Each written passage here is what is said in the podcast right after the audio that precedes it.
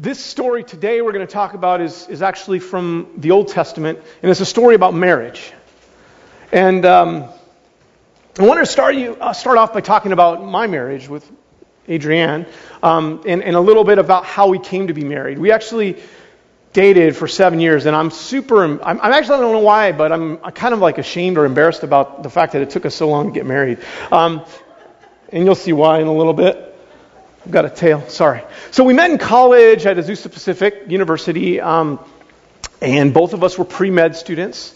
And I was the super nerdy one that always would like um, brag about my test scores, and she was like the beautiful cheerleader type that um, thought I was a jerk, probably. I don't even know what she saw in me, but um, but somehow at the beginning of our junior year, we began studying together. I was helping her study, and that was um, eventually studying became dinner.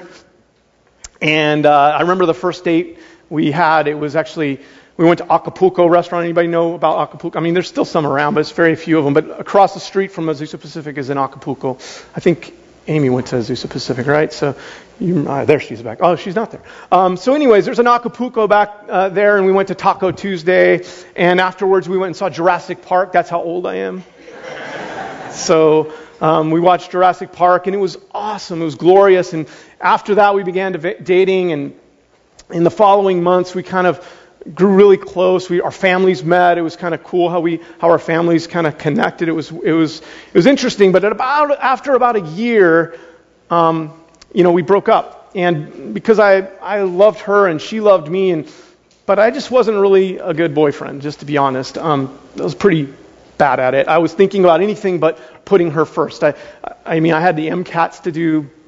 I had school. I had I had, I had other priorities, other friends, and, and I just wasn't very good at putting my wife or my at that time girlfriend first, and and so she, we broke up. Um, but about senior year, um, I don't know what happened. We saw each other in the hall, and next thing you know, we're back together again. And I'm going to Loma Linda Medical School, so that was where I I went to to medical school, and she actually followed me and did her master's in public health in um, in Loma Linda as well. And uh, in medical school, I found another thing that I loved to do, which was golf. Um, I loved golf. I still love golf, but I try not to love it that much. Um, uh, and I remember, like at that time, we would plan a date for dinner or whatever, and say dinner was at eight, and I would think it's summer, you know, it gets dark around eight. I think I should be able to make it to dinner by eight. Well, you know, I can always squeeze a little more golf into um, a, day, a, day. And, and I'd show up late to dinner, and she's like, Do you love golf more than you love me? And I was, I was pretty, again, a pretty bad boyfriend. So it was embarrassing. I remember her frustration with how I was acting, and somehow, though, she continued to hang in there with me, and I don't know what's going, why she did that, but um, anyways, we broke up a few times in medical school, even probably because I love golf more than her or whatever. And uh, I actually can't remember why we broke up. That's the thing. I don't remember things very well, and I also don't try not to remember fights with with um, with my wife and girlfriend. But um, but I think it's just because I was dense actually. So. Um, but I know that I prioritized my own stuff, my own desires, the things that I loved um, more than I put her. But the final straw of me putting my own desires over everyone else was we got back together again, and uh, I know this is a strange story, but we just kept doing this. Um, and and uh, we had it was the fourth year of medical school, so I was about ready to graduate. And uh, graduation was done, coming, and my parents uh, were going to set up a nice graduation party at Guadalajara's. Anybody know where Guadalajara's is in San Bernardino, or was in San Bernardino? It was awesome. You know, chips and salsa. It was, it was great. It's gone. It's still sitting there empty, and I feel sad every time I drive by it. But um, we had this party set up for my parent, my family, um, close friends, and and uh, anyways, I I was kind of embarrassed or ashamed that I kept breaking up with my girlfriend at the time, and I felt like my parents would think I was wishy-washy, and um, I didn't want to invite her. I didn't want people to, to think like, what is wrong with this guy? Why can't he figure out what he's doing? Um, and to say the least, because I was thinking about me, Adrienne wasn't very happy about that. She's like, this is the last time we're going to break up. We're done. I'm done with you putting your, your own you know, worries and wants and needs above me. me. And, and she told me, you know, this is the last time we're breaking up. And that was 16 years ago this month. Um, so I went off to my family medicine residency and I, uh, you know, did some soul searching. Actually started attending the Grove, which is in Riverside, and, and I was doing my family medicine residency in Riverside. And in January of 2001, I heard a sermon that would change my life, and, and it was from Tom Lance, and he said, he was talking about marriage, and he was talking about putting Christ at the center of your marriage and also putting your wife's needs above your own. And it hit me at that point that if I didn't change what I thought and how I worked in my own relationships, I was going to like die a lonely bachelor because I wasn't I hadn't grown up and I hadn't figured that out and it, and it dawned on me that I was acting so self-centered and I needed to be Christ-centered and that made all the difference. And I knew that I loved Adrienne even when we were broken up, but just didn't know how to love her or have a relationship with her. So I sent an email. That's what we did back in 2001 when we were trying to do something romantic. We sent an email. so I sent an email to Adrienne, right? And, um, and I told her about the change in my life. How I had a different perspective on relationships. And, and this time, truly, it would be different. And, um, and six months later, and actually 15 years ago this month, I found myself on one knee um, at La Jolla Cove with a ring in my pocket and saying these infamous words Adrienne, I love you. And I was wondering, would you marry me? And I was wondering, I'd never live it down because I was like still wishy washy at that time, but I wasn't confident, but I was like, I was wondering. And she said yes. And here's a picture from that night. Wow. I was so young, wasn't I? I had hair. And she looks exactly the same. So.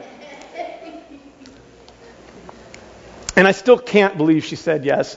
After all I'd done to not deserve her love, she still pursued me and she still loved me despite all my faults and my flaws and the mistakes.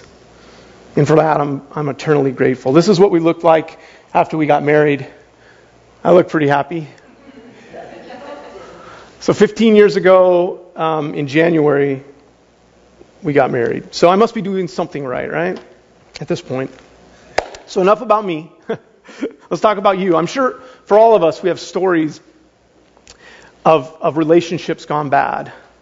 Or people that we've continued to give second chances to and, and they keep letting us down. Maybe it's in your family, maybe it's a dating relationship, maybe it's in your marriage. Maybe it's a friend who's just not keeping up to their commitments. Maybe it's somebody at your workplace. There's always people that, that let us down. And maybe you even feel like God's let you down at times. You've been doing all the right things and praying and reading the Bible and doing all the things religiously that you should be doing, and God's not holding up his end of the bargain. Have you ever felt like that sometimes? You keep performing for God and, and you're tired. You're worn out. But do you ever think about how it feels to be in relationship with God from the perspective of God? Have you ever thought of, of how God feels in a relationship with us? As humans, we're kind of used to thinking about our own, our own perspective and our own feelings and our own experience and our own needs. But we're created in the image of God. And because of that, if our created, Creator created us to have these feelings of feeling betrayed and feeling let down, God must feel those same things about us at times too. So today, we're going to tell a story which is often untold. And it's for a good reason, actually, because it's kind of PG 13. Um, actually, I was, I was, uh, t- Adrienne was texting with um, Jennifer about this week because we're trying to keep our children's church along with the, uh, with the sermon series. And, and she says, Are you serious we want to talk about prostitutes in children's church? And I, and I said, let's, uh, let's massage it a little bit so it's not just about that. So don't worry, you won't have any questions about this in, uh, at, at lunchtime. I hope. I mean, maybe she went with my first response, which was, yes, we're talking about the hookers. So um, that was a joke. It was a joke, Jennifer. Totally. So we cleaned it up for the kids. So. How many of you have heard the story of Gomer?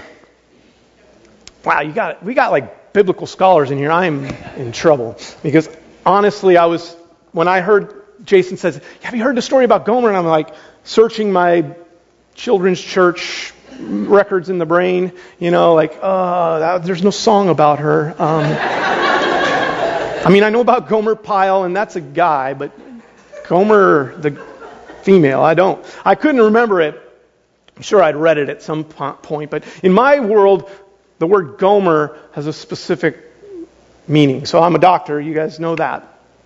And I hope, I, I mean, I'm kind of, I'm telling you all these embarrassing things about me today. So I'm kind of ashamed about this, but, but Gomer means, uh, we use this term Gomer as a physician to mean um, these frequent flyer people who come to our emergency rooms, um, people who would rather not be there. Um, they're kind of like the drug seeking patients or the, the, people that you just can't seem to fix. And uh, sometimes we, we call them Gomer and Gomers, and uh, here's what it stands for get out of my ER.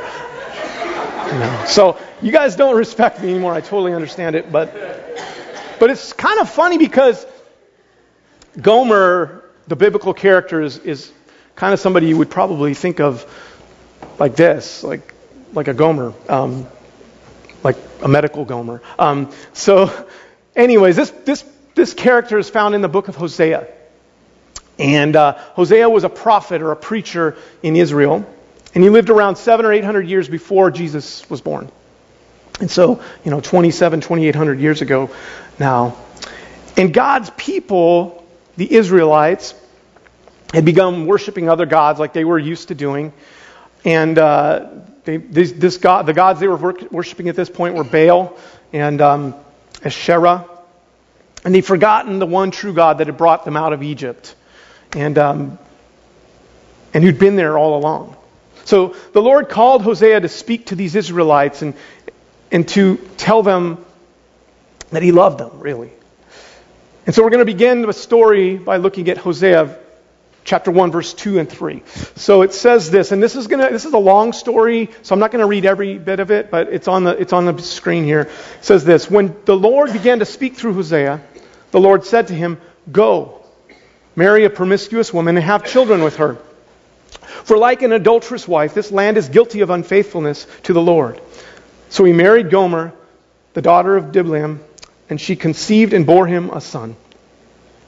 So Gomer's a promiscuous woman, and and that's a nice way of saying prostitute. Uh, she's she's you know a sex worker, and um, poor Hosea didn't deserve to be married to somebody like that, but but he was called by God to marry her.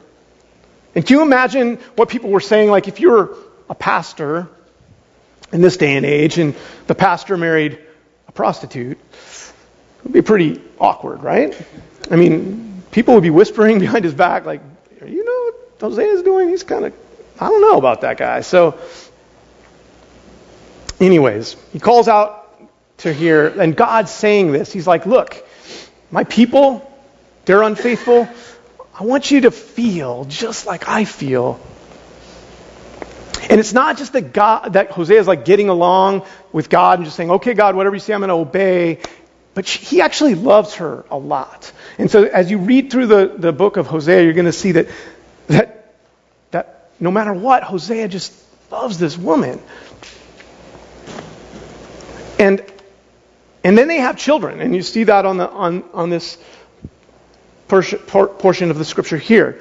And so I'm thinking as I read through this story, oh, good, then everything's going to go well. It's like the, the, the kind of story where the guy with the, the knight in shining armor marries the girl with daddy issues and she has a baby and they live happily ever after. But that's actually not what happened. So let's, let's go to the next slide here and we're going to talk about Hosea 1 verses 4 through 9 um, because if you ever thought that this was a good story or a story of everybody's happily live, lives ever after, you're going to get, get, get to see that something different now. So then the Lord said to Hosea, Call him Jezreel, because I will soon punish the house of Jehu for the massacre at Jezreel.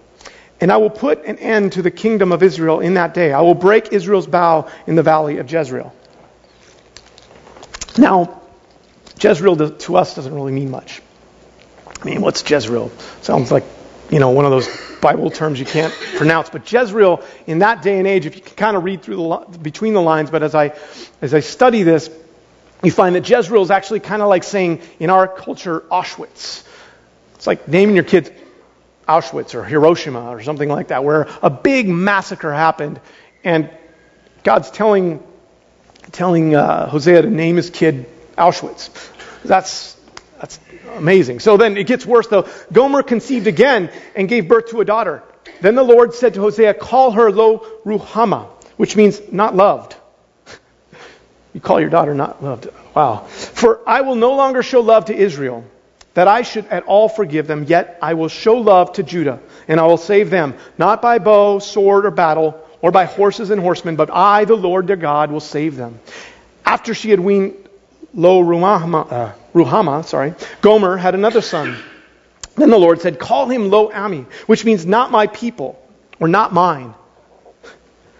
For you are not my people, and I am not your God. You see this kind of parallel universe between what God is calling Hosea to call his children and how God feels about Israel. And, and if you read between the lines as well, you can tell that these children aren't Hosea's kids. Okay, so he tells them to name, name them. So Gomer has three kids. They're probably from three different, um, you know, men. I'm just trying to say it in PG-13 way. Um, but um, so so he so then he has them and he names them Hiroshima or Auschwitz, not mine, not loved. I mean, wow. Can you imagine like introducing to your neighbors, like, hey, I'm Hosea, how are you doing? Yeah, this is my wife, Gomer. Oh, you know her. okay, yeah, that's awkward. Um, yeah, you guys, she does work the night shift, so I'm sure you've seen her around. But um, and then this is my kid, my son, my firstborn, Auschwitz, and uh, the other the other son here we call not mine, and uh, not loved. My daughter, she's beautiful, isn't she? So, I mean, poor Hosea, like, he did not deserve this, but somehow he's in this for life and he loves this woman and he is so just smitten by her. And he's willing to live in that awkward space.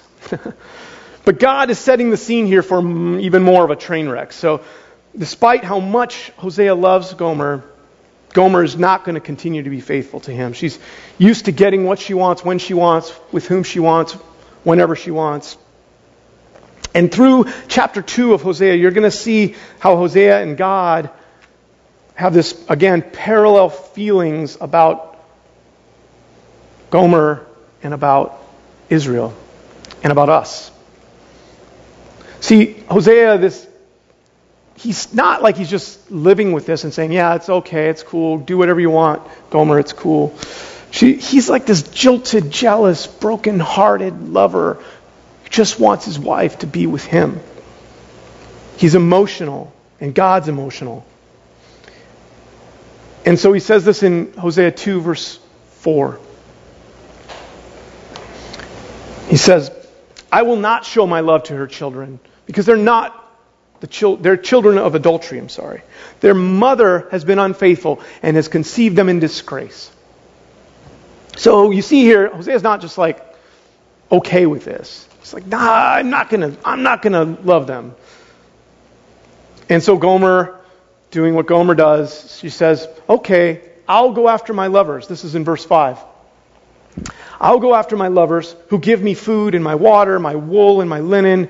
She gets what she wants when she wants from whoever she wants, my olive oil and my drink.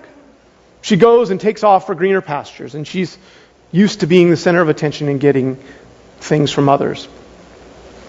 And of course, it doesn't work, so Gomer comes back, to Hosea and says this in, in verse 7.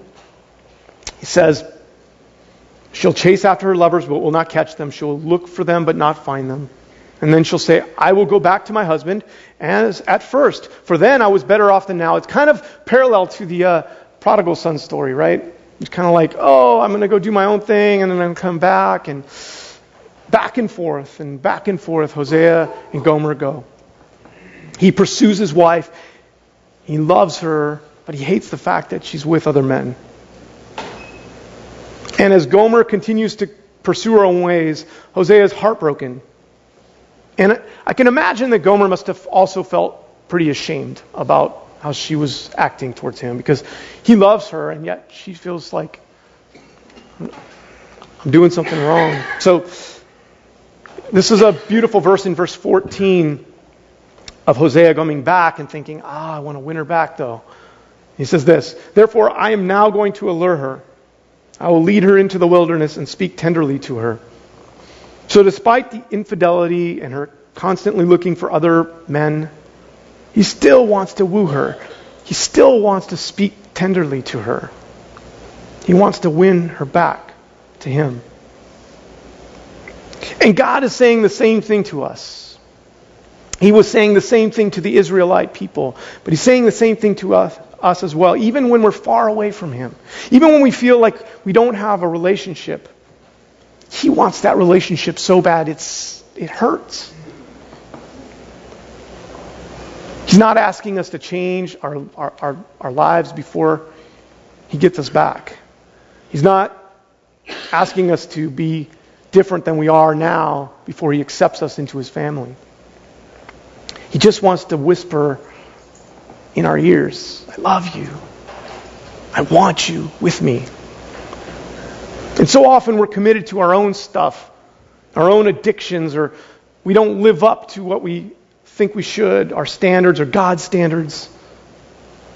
And we have difficulty keeping God first.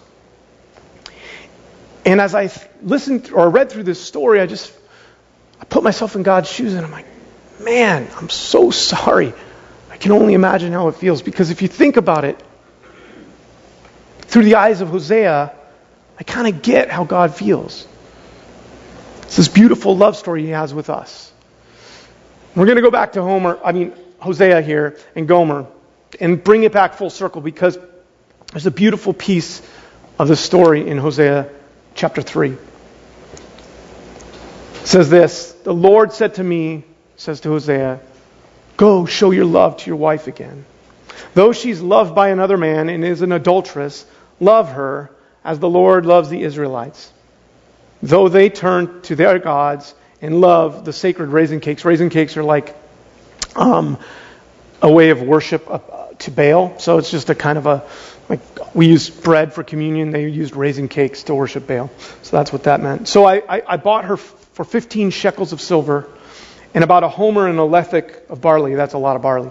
Actually, that's about the price that you would pay for a, for a slave on the open market.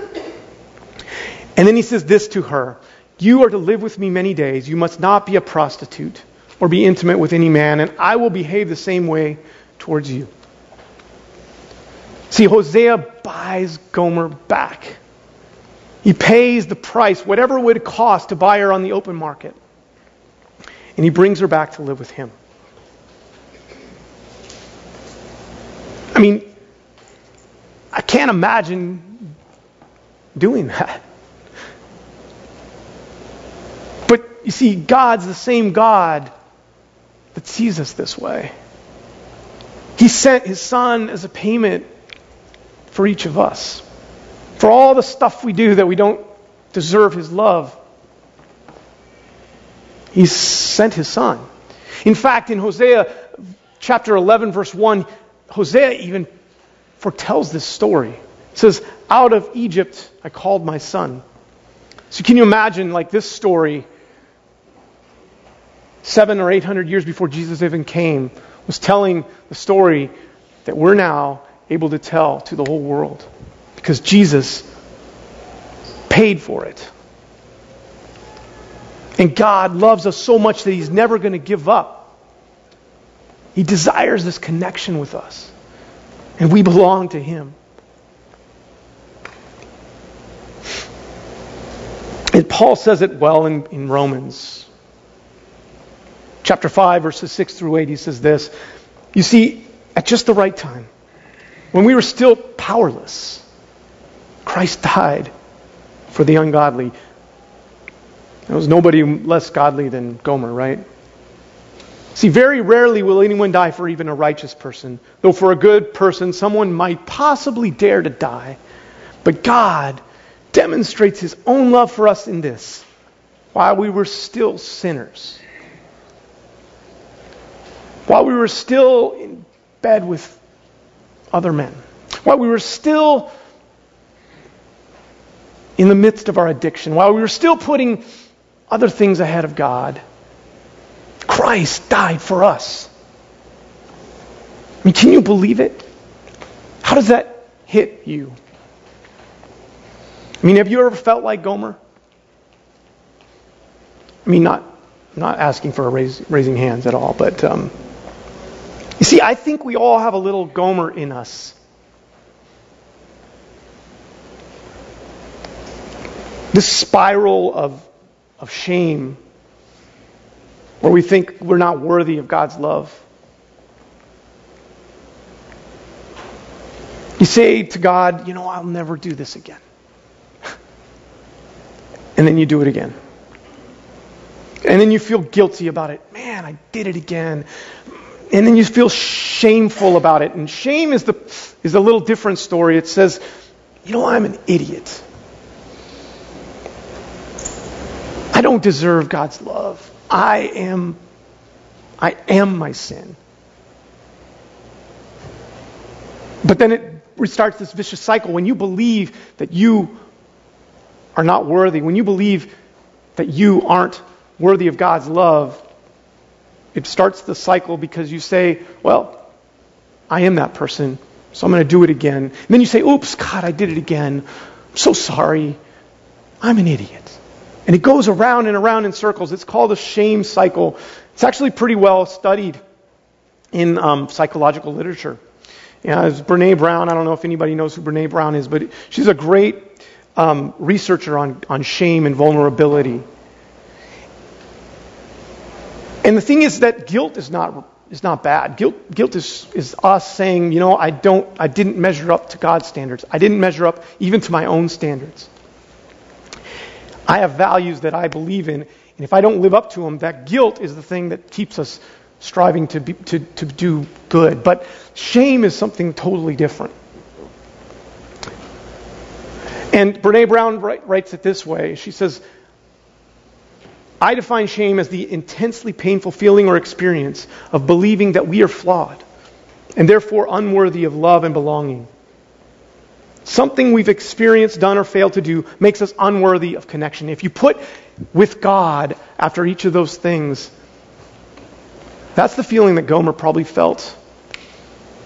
And that's the way I feel sometimes. It's like I'm not worthy of this. And if you have that self talk, I'm an idiot, I'm a liar, I'm an addict, I'm a cheat, and that's all that goes through your mind, I'm a failure, I'm unworthy of connection with God. If you believe that story, I want you to think about it from the perspective of God, because God paid a price for you. He sent his son, Jesus, to die for us. And if we say, I'm not worthy of, of that love, or I'm not enough to measure up, we're actually cheapening God's price that He paid. Because we're saying we didn't pay enough. He didn't pay enough for me. And He paid all for you. And you are His son and His daughter. And He took all that shame away. We didn't deserve it. We did not deserve it. But we're no longer defined by our shame. And that's the story of grace that's incredible. And God's been telling that story of grace for, since the end, beginning of time. I mean, from Adam to Eve and Eve through Jesus, He's been telling that story. And He's been telling that story and he told that story through this unknown prostitute that while we were still a mess, Christ paid for it.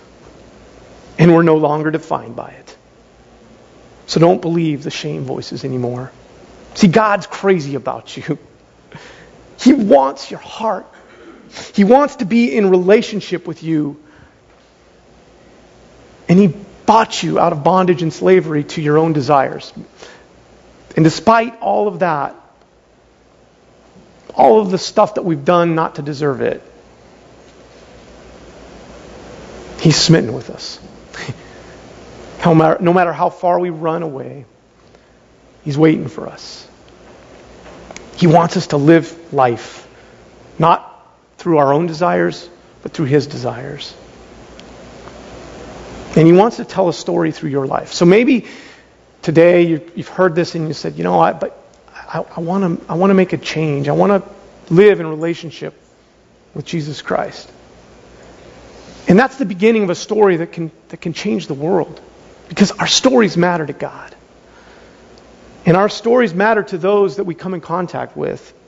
I mean, my story of me being a, feeling ashamed and, and guilty about being so wishy-washy with my girlfriend, I never thought that would be something that I would tell in front of a bunch of people. In fact, I don't even think I've told my parents how embarrassed I was about that.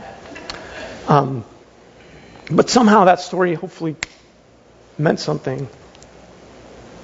And the stories in the Bible that, that we see, these unknown stories, they're all part of God's plan. And your story is part of God's plan. So let's start writing that story today. Let's begin a relationship with Jesus Christ when you're, whether you're in a place where you already are in a relationship, remind yourself that Jesus paid it all. And as the worship team comes up today, let's pray. Jesus, Thank you so much for dying on the cross for us. God, thank you so much for bringing your Son to earth to pay the price so that we don't have to live in shame any longer. God, we, we know that the stories from so long ago, it could have been it could have been buried in the in the annals of history. But God, you, you kept it for a reason. And thank you so much for preserving that story so that we can learn from it today. God, we know that we all have a little Gomer in us. And God, we are so sorry for that. But rather than feeling ashamed, God, I just ask that we all see the price that you paid for us and that made all the difference. That's all we need. I just want to come running back to you, God. And as the ushers come today to take our offerings, God, may you be with what little we have. As we bring what we have, God, may you multiply it and may it go out to all the rest of the world to show your love, this amazing gospel of grace that you that you've always been telling us.